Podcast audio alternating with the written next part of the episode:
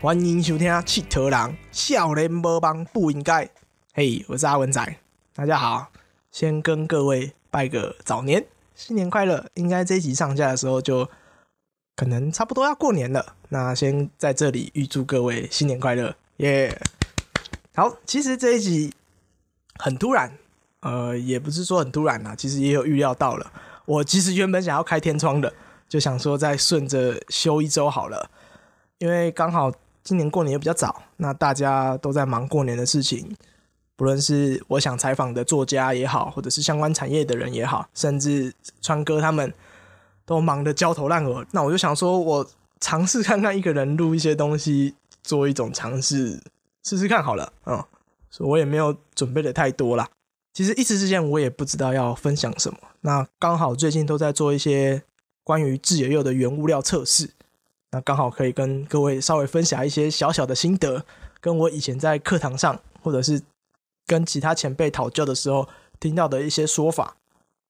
那首先要从智野佑的历史开始说起。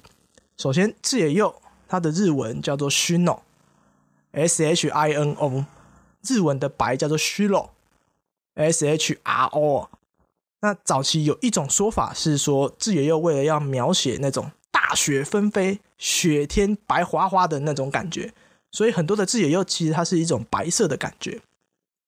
那另外一种说法呢，是早期的日本为了要模仿中国宋朝的定窑的那种白瓷的感觉，所以用了他们当地的原物料去尝试模仿，去做出类似的感觉，但发现好像又做出来的东西别有一番风味，所以他们就称这个东西叫做智野。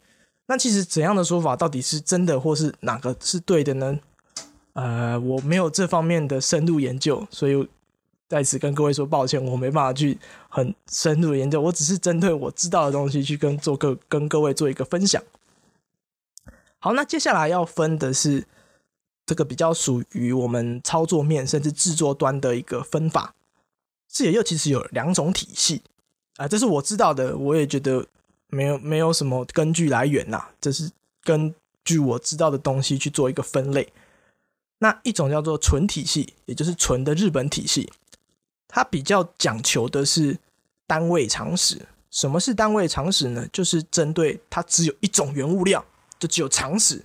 那有些可能会添加一些呃土质，比如说挖木土或是高岭土这种东西去做一些调和而已，就这样。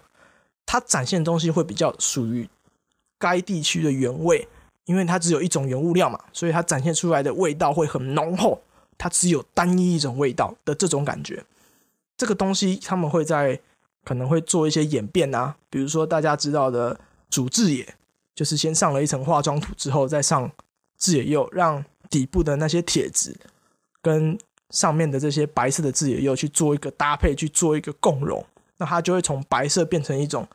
有点灰灰蓝蓝的，跟他们俗称跟老鼠一样的颜色，叫做鼠质野。那赤质野其实也是类似的做法，可能你们会看过一些质野，它是有点白白红红的。首先有可能是它的厚薄去造就了这些颜色上的差异，或者是它釉药底下也有上了一层叫做鬼板土的东西，去增添它的风味。那鬼板土是一种含铁量非常高的土。他们可能会日本人可能会做一些铁绘，都是类似用这些东西。好，那接下来还会有另外一种体系，叫做俗称的美国体系，或者是俗称的复方体系。哦，这这个这边再次要再说明，没有任何的依据，这只是根据我以前收集到的资料跟远古的记忆去做一些很粗浅的分类。那如果有人有不一样的分类的话，我欢迎在下面留言。我觉得我应该都是错的。有很多东西，我上课都在睡觉，对，对不起。那这种复方呢，也就是，哎，这个也有一个严格历史，就是大概在二战的时候，美国从日本那边学了很多做陶的方式跟做陶的技巧，比如说热烧，热烧是一种可能你烧到九百度、一千度的时候，快速从窑内把它夹出来，然后快速的去做一些降温啊，去做一些局部还原。局部还原就是可能丢木屑、丢报纸啊，然后喷一些含碳酸铜的水，去让它产生局部快速的变化。那这一套东西也被美国学回去了。那包括自野又也在这个时候也顺利的去传到了美国。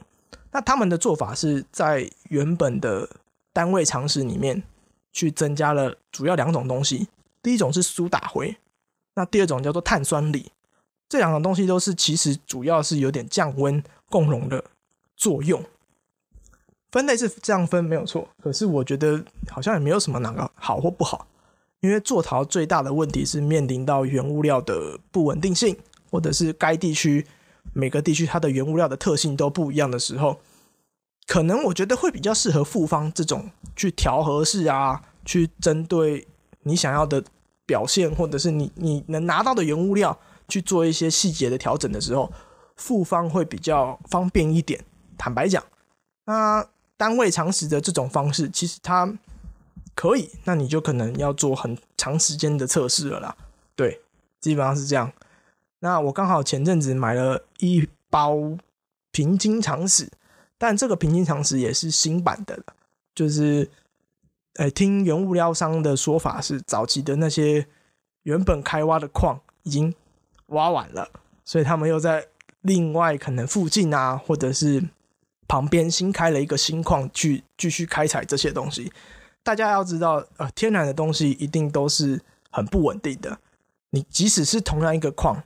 你挖到五十公尺跟挖到一百公尺的时候，它所展现出来跟它的原物料含量虽然都很细微的差异，但是那个就是那个细微的差异可能会导致有些很敏感的釉料就是再也永远烧不出来，或者是它又可以有一个新的复苏，烧出新的样貌，甚至是做出一个跟以前别别然于以前的这些东西。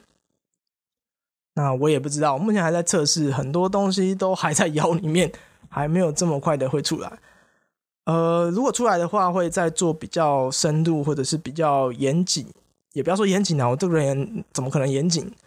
比较有点系统性的去跟各位做一个分享，那到时候就在关注或者是看社团里面我有没有发文，大概就是这样。呃，会针对的是土，然后窑，然后釉料，我也配了一个单位的跟一个。复方的去做一些新的烧制尝试，我也不知道，可能烧出来都是都不好吧，或是都很好吧。那刚好前阵子在直播上有问大家说对 p a r k a s 有什么想法啊，或者是看法的时候，刚好哎那个郑王爷有讲到说，呃，又要的分类或是种类这个，其实这个我想说明一下是，首先它不太适合用采访的方式，因为会讲到后面。我个人啦，我个人觉得那个东西会太专业性太高，就是因为很多都是属于原物料的问题，原物料的调整跟一些比较呃化工系的嘛？或者是反正就那些听起来就很复杂的东西。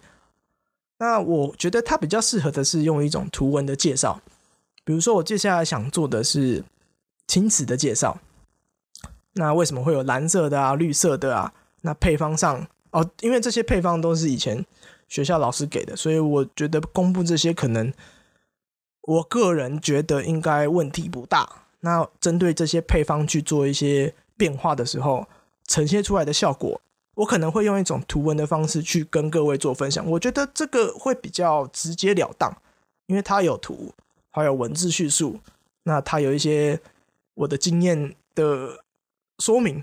哎，我觉得这个应该会好过于用采访的方式啦。对，大概就是这样。那这集大概就是这样。我第一次尝试，哇，这么严谨的讲一些东西，其实也蛮尬的。一个人在家录音，好可怕。反正我过完年会赶快的找其他要采访的对象，所以还请各位多多期待啦。好啦，今天大概就是这样。谢谢各位，我是阿文仔，新年快乐。干杯。啊。好可怕。